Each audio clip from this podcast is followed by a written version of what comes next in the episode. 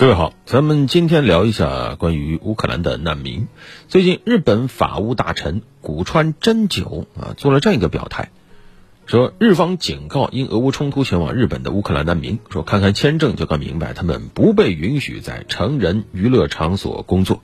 怎么会突然有这么句话？实际上早在五月初，欧洲安全与合作组织就有研究披露说，俄乌冲突爆发以后，有关乌克兰性工作者的在线搜索量激增六倍。这种情况下，突然看到日本的这种风月场所啊，对乌克兰难民说不啊。当然，首先其实这几年围绕着乌克兰，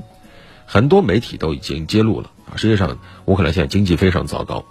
几乎已经沦为欧洲最贫穷的国家啊，曾经的苏联粮仓啊啊，但是这几年经济啊、民生啊非常糟糕，呃，然后呢就带来了很多问题，比如说在乌克兰，从事色情交易已经不属于犯罪了，仅仅只是判不端行为，如果被警察碰见了，也没什么事儿，就缴纳八十到二十欧元罚款，大概就人民币一百来块钱吧啊。而除了这个，更让人伤感的是，乌克兰还有了“欧洲子宫”的称呼啊，这绝对不是一个让人自豪的称呼。归根结底，只是因为乌克兰代孕服务显著的低于其他市场，低到什么程度呢？三十万人民币左右，在乌克兰就能获得个孩子啊！在这个世界上，还有一些国家，包括泰国、柬埔寨等等一些国家，也存在这个代孕的现象，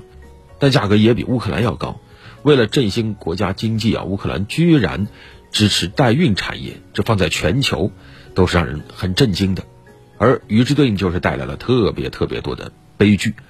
你比如说，在俄军开展了特别军事行动以后，立马就出现了一个情况，就是大量的啊怀着西方夫人子女的乌克兰代孕妈妈，她没有办法离开乌克兰啊，甚至想当乌克兰难民都当不了。原因就在于一系列的这个繁杂的代孕法律程序规定了，这些人必须要在乌克兰生孩子啊，才能履行完所有的合同规定，才能把孩子送到订购的那些人的家里或者怀里。都已经二零二二年了，还有这么荒唐的事情。真是人间悲剧啊！但是，这种代孕也好，情色交易也好，都是乌克兰政府居然允许的。这种情况你很难想象发生在欧洲其他的地方。但是在苏联解体、东欧巨变以后，这种悲剧就已经在当地扎了根儿了啊！而且已经是好几代人都深受其害。你像在上世纪一九九八年，当时美国就曾经报道过，说苏联解体以后，光在特拉维夫、海法，就有超过两万名斯拉夫妇女卖淫啊！这些妇女被关押在当地的公寓、酒吧、妓院里，而且还屡屡作为非法劳工被频繁的逮捕啊！这还只是当年以色列啊那么小个国家，如果放在欧洲、美国，那这种情况更多了。而如今俄乌战事一起，欧美国家又再次对乌克兰伸出了这种油腻的手。啊，你像前两天有媒体就晒出了一张这个美国拉斯维加斯某俱乐部的招聘广告牌，里面是什么呢？一个脱衣舞俱乐部啊，特别选了主体部分是乌克兰这个国旗颜色的照片，黄的蓝的啊，然后呢上面写着啊试镜乌克兰脱衣舞娘，然后下半部写和乌克兰站在一起，这太无耻了。还有在奥地利啊，有媒体报道，当地妓院老板把今年二月份涌入的这种乌克兰难民看作难得的人力资源，通过种种手段诱骗、胁迫来增加新人手啊。联合国还警告了像英国的援助乌克兰难民的计划，说里面存在迫使难民卖淫的风险。在爱尔兰，当地的一些